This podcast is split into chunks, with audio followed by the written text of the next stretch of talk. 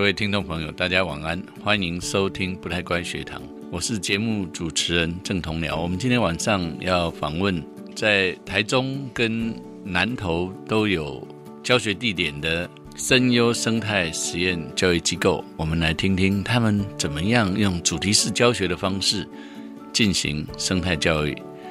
呃，他们的孩子从小学到国中是一个九年一贯，明年开始要有高中阶段的实验教育机构，欢迎一起收听不太乖学堂。在这里，你可以快乐学习；在这里，你可以勇敢逐梦。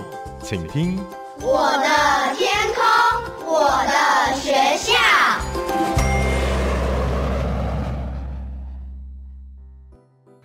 好，各位听众朋友，大家晚安。嗯、欢迎收听不太乖学堂，我是节目主持人郑同僚。今天晚上，呃，我们访问台中的声优生态实验教育机构创办人，也是校长，现在的负责人蒋小梅蒋校长，欢迎。主持人以及各位听众朋友们，晚安。呃，台中哈、对，声优我还没去过，那很多人可能也还没去过，能不能跟大家介绍一下声优？好的，我们目前其实有两个校区，主要的校区呢，我们是在南投县的中寮乡，哦因为我们其实今年成立了。进入第七年，但是我们在前四年呢，我们都是在台中市的坛子哦，跟着一个休闲农场跟他们租地办学校。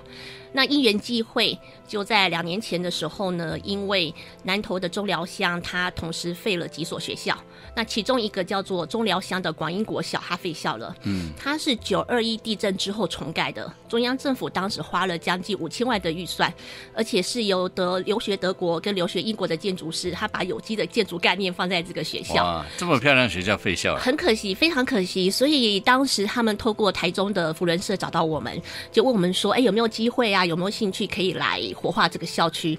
所以我一去的时候，哇！真的是惊为天人，世外桃源。因为我们是办生态学校的，那老师你也知道，我们如果在大城市里面办生态学校，钢筋、冲筋、水泥，再怎么样都够不到真正的生态，我只能说那叫假生态。所以当我一过去看的时候，我心目中就说，嗯，不管怎么样，我要迁校了。这是当时决定要迁校，要到一个真正世外桃源的地方办学校的开始的起头。嗯所以你现在是校分两处，对我们台中市也是有保留实验教育团体，那因为我们还是有校车的地点，还有我们有一些小小孩，那有些家长们他们还是会担心说，从台中市往返中寮单程的车趟在高速公路就要将近半小时的时间，整个的时间要花到四十五分钟，所以呢，我们从一百零七学年度开始，我们正式又恢复到了两边的上课，也就是小小孩呢会在台中市会有三天的时间，但是因为我们的是主题式教育，所以在生态农耕那一方面，我们还是必须要回到中寮的校区才能够去做完整的上课。哦，那中寮是全部租给你们，还是用怎么样的方式？对，我们是用租的，而且我们当初是用标租的方式。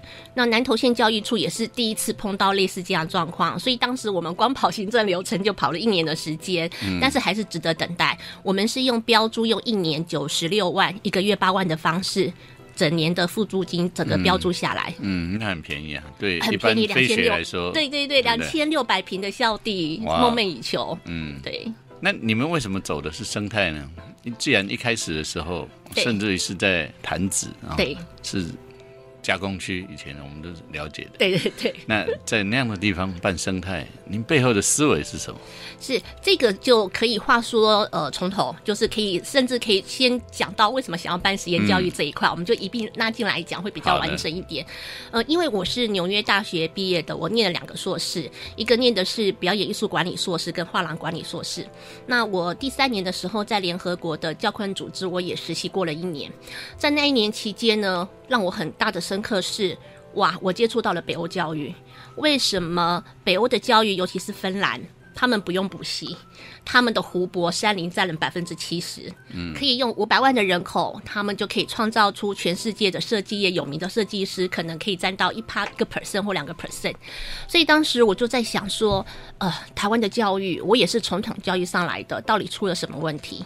所以在这个情况之下，其实我就开始有萌了一个想法。我在联合国的期间，我发现说台湾很容易被边缘化，这是趋势。原因因为我们的教育，我们教育前置了所有孩子们的创意，所以当时我在心目中有一个种子已经开始埋下了，还没发芽。那个时候想法是，其实我很想帮台湾培养设计人才。所以当我回到了台湾之后，我自己本身台北市的第零届的国际艺术节，其实就是我跟其他的五六位的台大的学弟妹一起办起来的。我不是台大人，但是后来这些台大毕业的人有接到纽约去念书了，所以变成我的学弟妹。所以在那个情况之下，我就会发现，哇，台湾的艺术环境比较差异性很大。所以当时呃，一直把这个办学的这个想法一直 delay 了，一直 delay 到七年前啊，刚好我女儿念的实验教育的学校出了一点点小问题，所以当时我就觉得，哎，时机成熟了，那我很想来办一个实验高中，而且这个高中是以工业设计为主的高中，之后才会去拓展到服装设计，之后再拓展到视觉设计。但是出问题啦，为什么呢？因为我赶快去跟 台湾的大学的工业设计系的教授们请益。他们都跟我说，如果呀，你没有从基础教育的美学做起，你收到的学生可能会跟我们目前碰到的状况是一样的。嗯，就是孩子们看不到设计的热忱，对，碰到了瓶颈，可能就会选择放弃。所以在这个情况之下，我就确定了要从基础教育做起，开始要从实验小学开始。好，那既然从实验小学开始，而且我又很想要帮台湾去培养设计人才，但是我会有个担忧啊，什么担忧呢？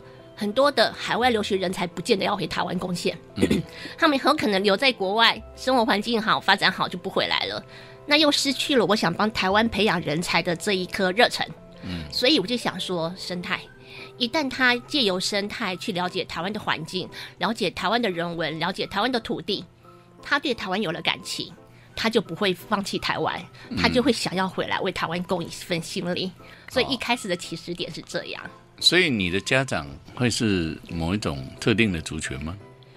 理念相同的，但是我们的家长并不像一般念实验教育的都是中小企业或一生多，我们反而是五五坡。我们的另外五十趴是双薪家庭，他们也是看到了台湾教育出现的状况，那他们会认同我们的理念，希望孩子们能够对生态教育其实就是生命教育。你尊重了生命，你就不会自残，也不会去霸凌别人，不会他残。嗯。都是理念相同的家长过来的。现在声优有多少孩子？呃，不多，因为我迁校的时候流失掉了很多学生。目前总共国中小才四十位。哦，你是国中国小的？对，一起。对，嗯。你说生态教育怎么进行呢？啊，我们生态教育是这样，因为我们走的是芬兰式的主题式教育，所以呢，我们就是依照我们目前的七大主题下去做。那生态我们是用打散的啊，我就举例来说好了。呃，我们从国中部开始讲会比较容易切进去。比如说国中的生物、物理、化学，它是分科下去教，我们是用两大主题把它打散一起放进来。也就是呢，我们有什么神奇魔豆。主题课程，跟声优农场的主题课程，还有我们这次得了两个奖项的料理斗争主题课程，得什么样奖项？呃，我们去年在二零一七年，就是那个远见跟天下文化基金会举办的未来分门 day，我们有入选。那今年二零一八年，我四月份又送了呃亲子天下主办的创新教育一百，那我们也接到了获奖的讯息。哦，那所以这两个其实我们把它怎么样融合进来呢？也就是第一个生态。因为你要自己煮菜，你要自己种菜，你要知道怎么样我们在尊重昆虫先吃蔬菜的前提之下才换我们吃。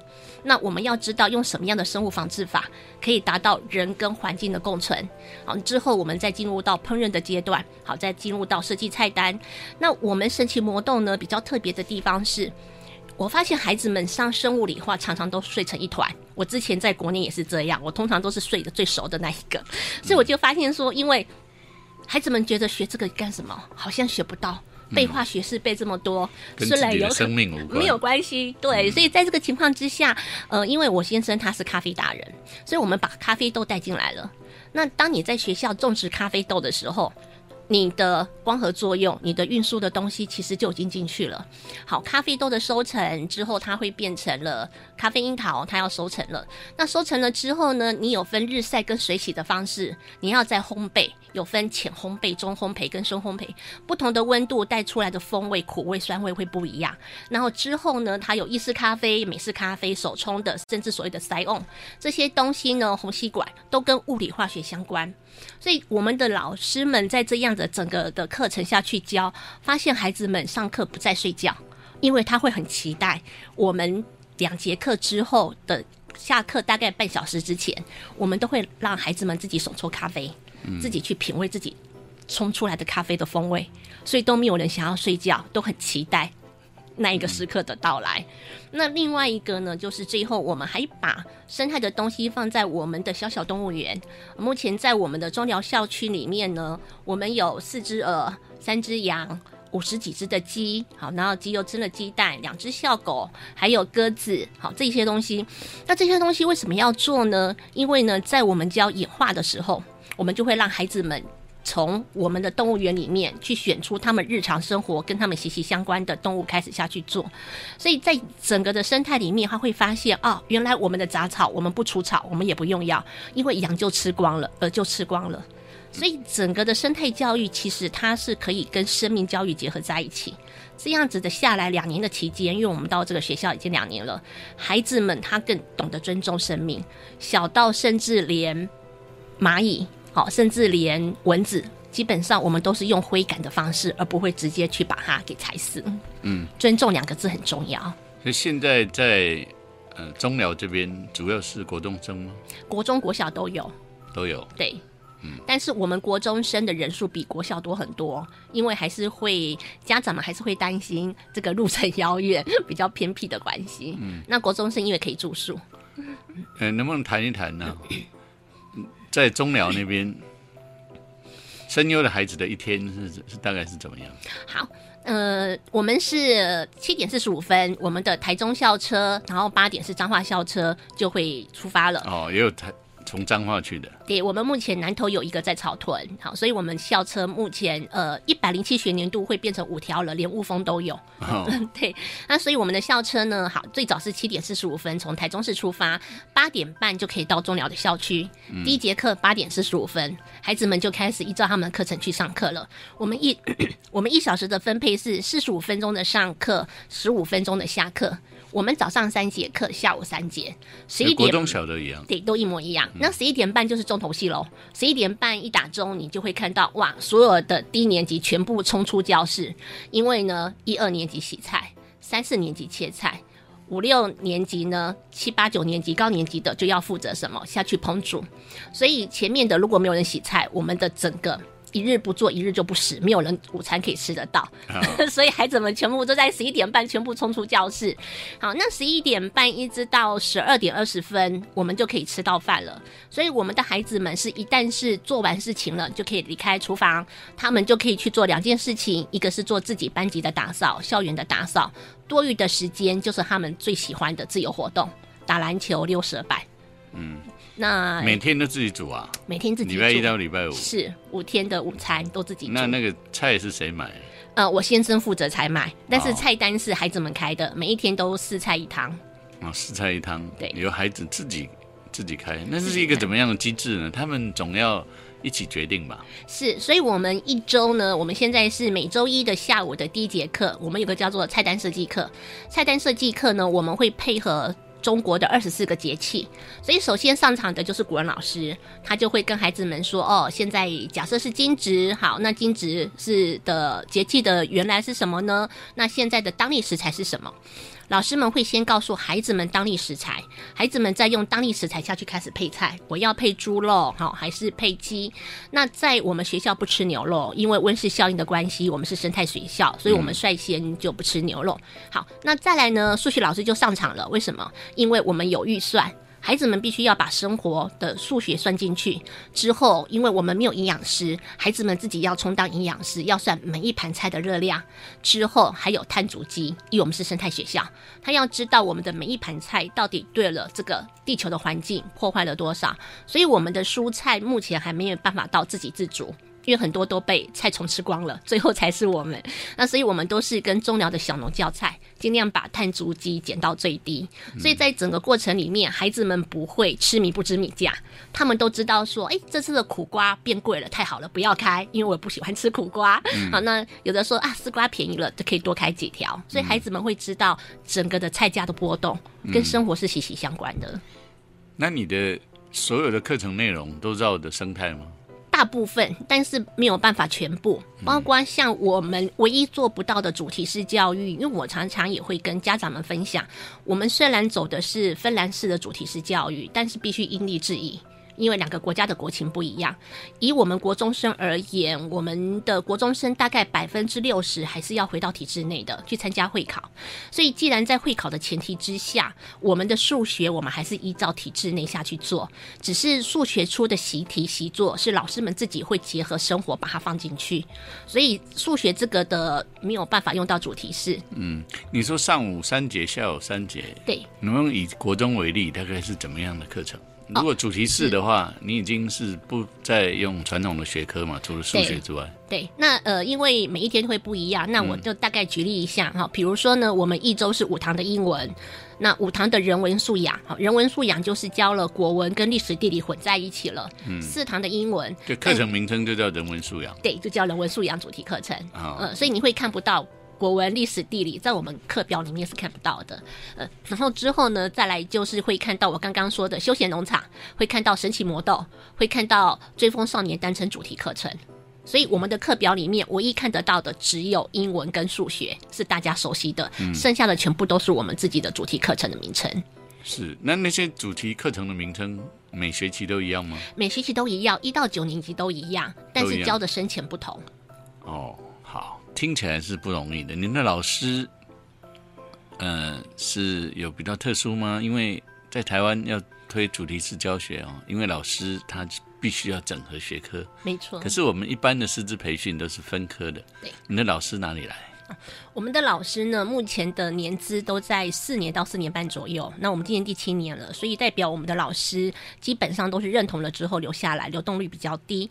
那流动率低的另外原因是因为我们老师有个特质，呃，一般做实验教育的老师没有热忱是不可能待下来的。对。但是我们老师还另外多一个课，多一个特色是什么？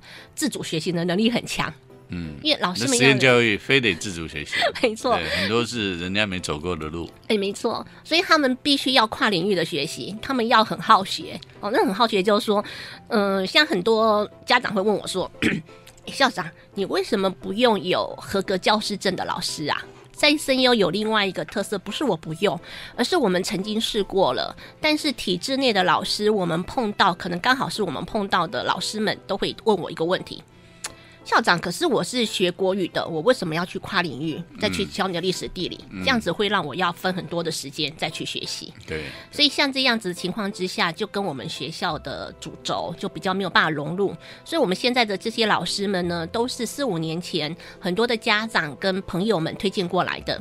那他们的背景呢，其实呢，也都曾经在呃公立学校里面当过代课老师。所以他们当过了代课老师，他们就深刻的体会到一成不变的教学方式不是他们要的。他们喜欢根据孩子们不同的特质，这个班级不同的程度，去调整他们的教学的进度跟教学的方法。所以我们的老师都是经过这四年来，哈三年多四年来，我们大家一起不断的增进成长。所以因此，我们的主题课程也不是。一次就到位的，我们也是经过每一年不断的调整再调整。像一开始我们课表上面的主题课程大概只有三种，一直到现在我们已经开始慢慢的把它分成七种，所以我们也是在一直不断的改，一直不断的学习进步中。好，我们来请教细一点啊，因为台湾我也觉得主题教学会很好啊，但是不容易在体制内不一样。以人文素养主题课程来说。一个国中的主题了，主题课程老师他怎么样去备课？嗯，是好的，因为我们先要看这个主题课程，我们定的前提是什么？嗯，我们后来老师们我们自己讨论出来，我们自己就会发现说，其实人的一生当中啊，不外乎就是三个课题，什么课题呢？自己跟自己。自己跟他人、跟自己跟社会，所以我们就依照这三大主题，我们先从国小部一二年级自己对自己，三四年级自己跟他人，开始注重同才了，开始发现哎自己的呃。的同学的那个关怀度够不够？哈，五六年级开始要带入到了，他们比较早熟了，跟社会的关怀、温室效应，哈，这一些地球的状况暖化。好，国中部我们重新再来一次，因为国中部的孩子们开始可以加入很多的哲学的探讨，嗯，所以国一的时候，同样的主题，同样的主题，自己对自己深化了，对自己对自己了，哈，加深加广，没错没错。那国二就是自己对他人了。那国三就是自己对社会，所以依照这个主题下去呢，我们就会开始以人文而言，我们会带入到了一些哲学的思考。那我们会怎么下去做呢？因为还是要回归到刚刚我有提过说的，呃，会考的部分，所以我们会用国家的主题下去做，因为我们还是会有历史地理那些考试。那国家的主题，我举个例子好了，当我们上到巴比伦法典的时候，讲到一个法典，我们就会老师们就会出了一个。我们学校只有随堂考，没有期中、期末考，代替的是趟海报告。老师们就会出一个报告，题目就是很简单。如果今天假设你有机会可以制定你自己国家的法典，你会怎么做？所以孩子们就必须要制定出他自己国家的一个法典。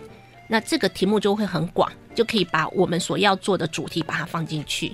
嗯，想要引导的方式放进去。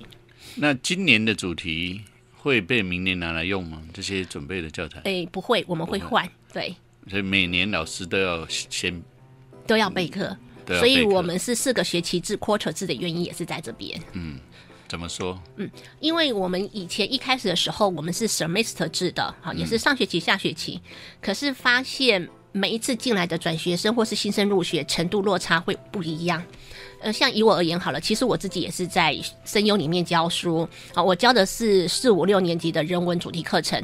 我曾经就因为那个班级他们的学习状况比较弱一点，所以呢，我二十周的时候我才教到我原本表定的第十七周，嗯，所以发现我后面完全教不完。我在下学期的压力就会非常的大，嗯，但是我们改成 quarter 式之后呢，我曾经也教过第十周的，好那个班级就非常的活泼，第拿已经拿第十一周的课程下去教了，我就可以在十周一个 break 的时候，好春假的时候两周，我可以利用那两周赶快把我原本十一周已经教上去的，我重新再把它再补回来，所以在老师备课方面，它更弹性，可以依照孩子们不同的程度、不同的班级下去做调整。哦。那还有什么原因？嗯嗯，你是说改成学技制？哦，学技制。还有另外一个原因是呢，哎，家长们也都反映说蛮好的，因为寒暑假的机票钱特别贵。我们的这个很多很多那个学技制的学校都这么说的。对，那其实还有另外一个重点，其实回归到孩子身上。我们曾经也真正觉得，孩子们在第九周的时候，我们就预告说，哎，我们下一学期下一周星期五要 final party 了，因为我们每个学期末结束都会有一个 party 这样子。孩子们都说：“哎，是哦，走那么快？他们可以在他们最 focus、精力最好的情况之下学习这十周。可是，通常如果我们是上下学期制的，以我们之前的经验，孩子们通常到了第十五、十六周。”就会开始唉声叹气，跟你说怎么还不放假？我快烦死了。对，日子太长了啊！每天数馒头。大学十八周，我们都有感觉。是没错。到到了后来的时候都很累。对，其实最主要还是回归到孩子的学习状况，这才是最主要分成 quarter 制的原因。你的不同主题之间，比如说数学。跟人文，他们有有若干程度的连结吗？有，但是不太多啊。我举个例子好了，嗯，比如说呢，我们在讲到台中市的时候，数学刚好会有一些统计简单的。资料在里面，我们就会让孩子们找了一个逢甲夜市啊，这是我们两年前曾经做过的一个主题。数学老师就会带孩子们，让他们先从网络上先自己呃找一些资料，开始自己做一份问卷，实体问卷。那那个问卷就是说，哎，逢甲夜市你最喜欢吃的是哪一摊？原因是什么？好，做完了之后呢，我们就找了一天带孩子们真正去逢甲大学、逢甲夜市做问卷。那八十份的问卷回来的只有效问卷只有三十到四十。左右而已。那孩子们在这个阶段，他们就开始会了解到了，原来社会上人跟人之间的的信任度这么的弱。那这个东西，因为他们必须要去做样本调查，所以他们会对整个大台中市的环境会更了解。那也会对于我们整个台中市的观光的人口，有多少人是来自于国外，有多少人是来自于当地的。这个就会跟我们的人文比较结合。但是因为其他的到了国中，很多都是一元二次方程式、三角函数这种比较硬的东西，要把它放进来，我们就必须要额外再去定额外的主题才有办法。就比如说，像我们就必须结合到了我们的单车主题课程，我们每一周有三小时出去骑车，啊，都是骑到中寮的吉吉的绿色隧道啦，啊，或是骑到那个南投市区。但是每一年我们会办一个台湾三一九乡镇之旅，像我们今年去的就是台东四天三夜，孩子们自己全程骑自行车。那这个阶段我们就可以把一年去一次，对，那就可以把人文跟数学放在里面。嗯。那其他科目有试着在跨主题的做更大的整合。嗯，像单车的话，很多人都以为说啊，单车不就是运动而已吗？在我们学校不是，我们是把物理的杠杆原理、摩擦力原理跟静电原理都放在这门课里面在教，因为这完全是相关的。还有他们会换会换自己要换内外胎。刹车牌坏掉了都会自己修理。对，骑的时候风的阻力是没错，还有你的体重、你的坡、你的坡度。那体重越重的要花多少的力气小时上去？我们就会拿真正同学做例子，会很有趣。只要有心教育啊，每一个现象都可以是很好的。没错，完全正确，就像曾老师说的。那只是说我们呃体制惯行的教育，就以为知识就是书本，对，嗯，跟生活因此就比较容易脱离。那家长怎么看呢？你你觉得你的家长啊，你们学校的家长最喜欢声优什么？他们是为什么而来？嗯，好，这个问题问的非常的棒哈，因为其实很多家长们呢也说不出一个所以然来，但是我帮他们做个整合好了，就是体验式学习。因为家长们都会觉得说呢，孩子们通常在家里面都觉得很多东西都是理所当然，包括因为我们会煮饭了，我们的孩子们十个里面真的至少有八个回到家会说妈妈。我煎蛋给你吃，我炒番茄蛋炒饭给你吃。那这些东西是平常孩子们在家里面完全不会做的，因为到了我们学校，我们教他了，他有成就感，他想要回馈给父母亲，嗯，的时候所出来一个所谓的互动，所以他们的亲子关系会变得更好。所以家长会说，在我们学校这边学到了，孩子们看到的是他们每一年都不断的在成长。那成长不是来自于烹饪，是各方面解决问题的能力，还有跟他们讨论事情，他们看的观点会也比较越来越多，越来越深。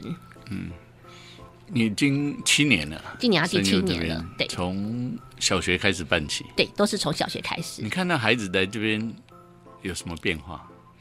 最大的变化是，呃，十个里面我不敢说全部，但是至少有六个，有六成的机会，他们找到了人生未来的方向。这也是我们办学者得到最大的欣慰、成就感，就是在这里。毕业的时候，对，因为很多孩子们刚进来，他们都不晓得未来要做什么。但是因为我常常会这样子举例给我们的家长们听，其实呢，学校就像是泥土，那。老师们所扮演的角色，包括我们的主题式教育，我们就是代表什么各种不同的维他命、养分，不断的浇进去到这个泥土里面。孩子们哪一天会发芽，甚至抽上去，一下子冲上去了，你不晓得。我们只是在等待那个时机。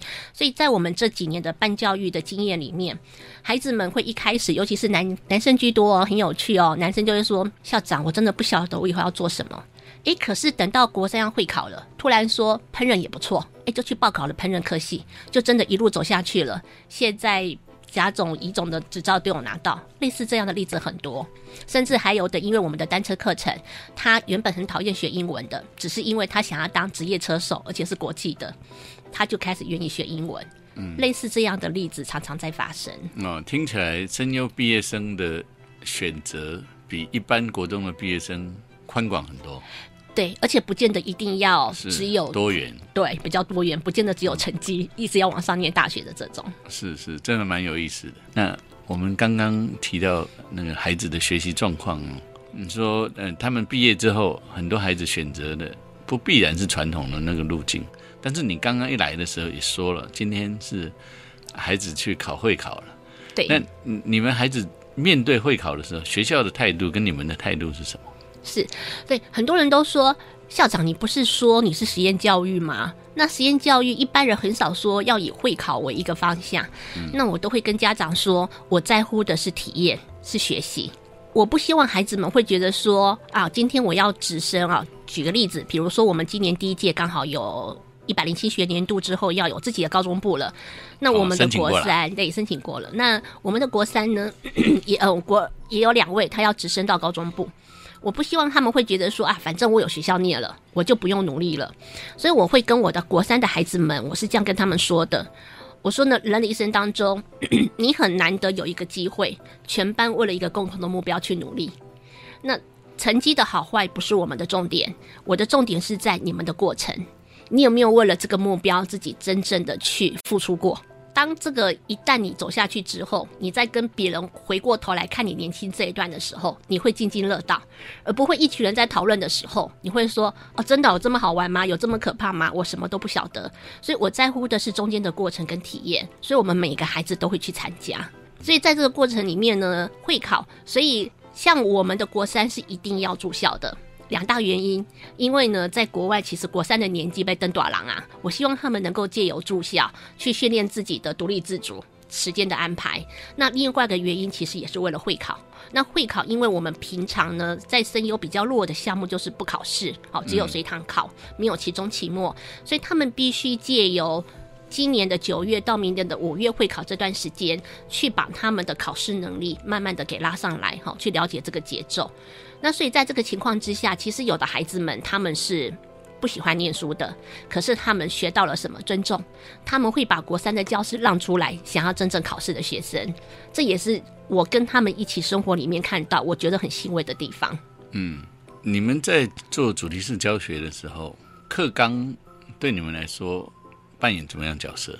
我们也有我们自己的课纲，我们当时对，我们当时要送南投县教育处的时候，我们送了一个八百六十二页的课纲。呃，那只是我们的课纲，并不是属于体制内的课纲。八百二十六页，对，对，一整大本。那里面谈了什么？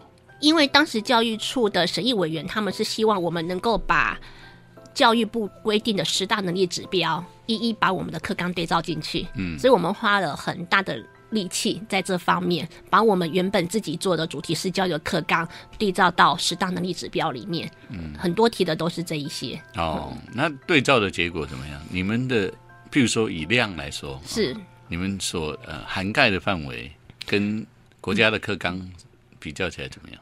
更多更广。更多更广？的原因是因为呢，自主学习，嗯，所以自主学习它是没有界限的啊。我怎么说呢？我这样子说好了，比如说呢，教育部规定啊，国小毕业要学会多少个单字，因为我们必须大量阅读，所以我们的单字早就已经超过教育部规定的指标里面。对对对，那为什么要大量阅读？因为你要上台报告啊。比如说，我举个例子，呃，我现在带国小部的，我们去年国小部的那个毕业的那个 report 上台报告，题目是说呢，今天呢，我们接到了一个客户的委托，这个客户呢叫做唐三藏玄奘，他要到西天取经，可是他没有任何的经费，我们怎么样帮他要到赞助，让他可以完成这西天的取经？我的条件是不能坐飞机，要仿照到当时唐朝的情况，他走的路线一模一样。嗯，所以孩子们必须要对历史非常的了解，他要知道他经过了哪些地方才到了印度。所以呢，孩子们后来呢，做出了将近二十页的 PPT，把甚至把马一天要喝几次水，那水要多少公升，那唐三藏到底要不要换衣服，沿路托钵、住哪里，全部写出来了。嗯，后来发现总共的花费至少要将近三十八万哦，最省的情况之下，那这三十八万之后，重点来了，那你要怎么去跟你的赞助厂商说，你必须要付出这三十八万？嗯你给他的利基点诱因在哪里？这个就是 marketing，所以我们也把 marketing 东西带进去了。哦，所以光这一个题目就可以想象出来，我们教的东西真的会比一般的课纲又更广一些。是是，听起来蛮有趣的。声优能够突破这样的一个嗯传统的窠臼，在这个过程里面应该有不少的困难吧？非常多，因为我必须坦白讲，因为当你没有做出来一个时机的时候，呃，就是实际的例子的这个时机的时候，呃，你没有媒体没有媒体的青睐，你就真的很难找到有人帮你发声。所以，我们前面那几年，很多人都说没听过你们学校，对，因为我们后来都是靠口碑在行销。那一直到去年前年了，那我们去参加了比赛得奖了，才有很多的机会可以接受访问，然后出现比较多的媒体的报道，开始就会有很多人打电话来。所以像我们九月之后，就是一百零七学年度的人数一定会破五十位的学生。嗯，但是呢，在我这边呢，我们现在碰到的自己要坚守的原则就是，我常常会跟家长说，声优不是一个适合任何学生的地方。首先还是要看您的学生适不适合念声优，有些学生不喜欢生态。什么样的孩子适合声优？我们就碰过有孩子说一二蜘蛛就吓死了啊，就是他不喜欢生态的孩子们，他绝对在声优念不下去，因为我们不用药不处，就是说我们不用药，不喜欢自然生态。对你可能呃一整趟下来才逛了校园一小时，就会看到十只人面蜘蛛。挂在树上啊，挂在走廊上，我们不会去打扰他们的。所以在这个情况之下，如果你不喜欢生态是没有办法。走在草地上就一大堆的那个蚱蜢啊，跳来跳去很可爱哦，这是第一个。还有第二个就是呢，如果有些学生，嗯，他真的太调皮，或是说他有比较特殊的状况，我们学校实在是没有办法帮到他们。在这个情况之下，我是。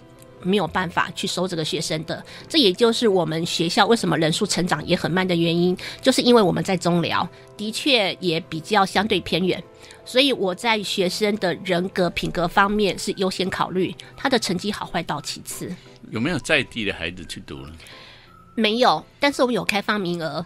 嗯，因为在地的家长们通常还是会问一个问题：校长，请问，假设要交多少钱？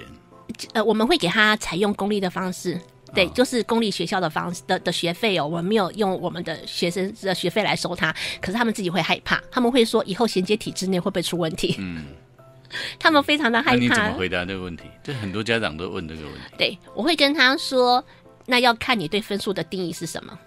如果他木工一百分，他的数学五十分，你要怎么去看这一个？那很多的家长还是选择说。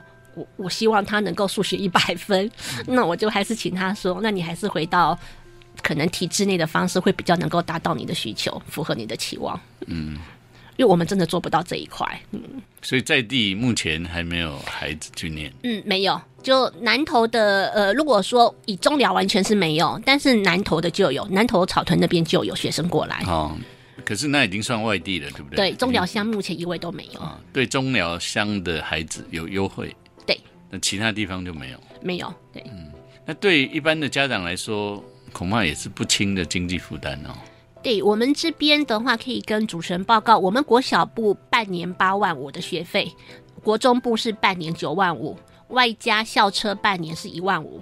哦，所以差不多十一万，国中部的话，对，半年。那住校那当然另外，对，住校就是半年三万，就是但是就不用再付交通费了。所以这个数额就是。就一般的那个劳动阶级来说，还是困难。这其实是整个台湾非学体系的困境。没错，因为政府的必不那个政府部门的经费基本上是没有益处的，完全没有。所以其实呃，六年前我们当时跟我先生决定要投入到实验教育里面的时候，其实我们想了非常的久。我们至少考虑了一整年的时间，嗯，我们去盘算了我们的口袋有多深，嗯，在最坏的情况之下，老师们的薪水是完全不能少的，我们可以做到什么程度？我们可以支撑这个费用几年？所以后来我们换算出来，十年之内是不会有问题，我们应该是可以做得下去的时候，我们才断然的做下去。哦，对。那一个简单的问题就是，那现在可以平衡过来吗？五十个学生才可以平衡过来，也就是一百零七学年度终于可以见到曙光。是，那那真的是不容易，因为我我自己也呃办理这种非学的机构，对，要平衡确实是不容易。没错，是，所以政府得在整个真正要推展实验教育的话，可能要更积极一点。最后剩一分钟哦，请教你，你办学七年，对，嗯，试着不一样的方式教小孩，对，有没有？什么样的那个建议给家长们？怎么样对待自己的孩子？是，其实我常常会跟家长说，其实家庭教育完全，学校教育不能取代家庭教育，家庭教育还是最重要的。但是呢，每一个孩子呢，他有他的特色，所以你必须先了解你孩子的特色是什么，再去选择他适合你的学校。就像声优不适合每个孩子，对，那有华德福体系的、蒙特梭利体系的，你自己必须要去了解你自己孩子的特色跟特性，那才是最重要的。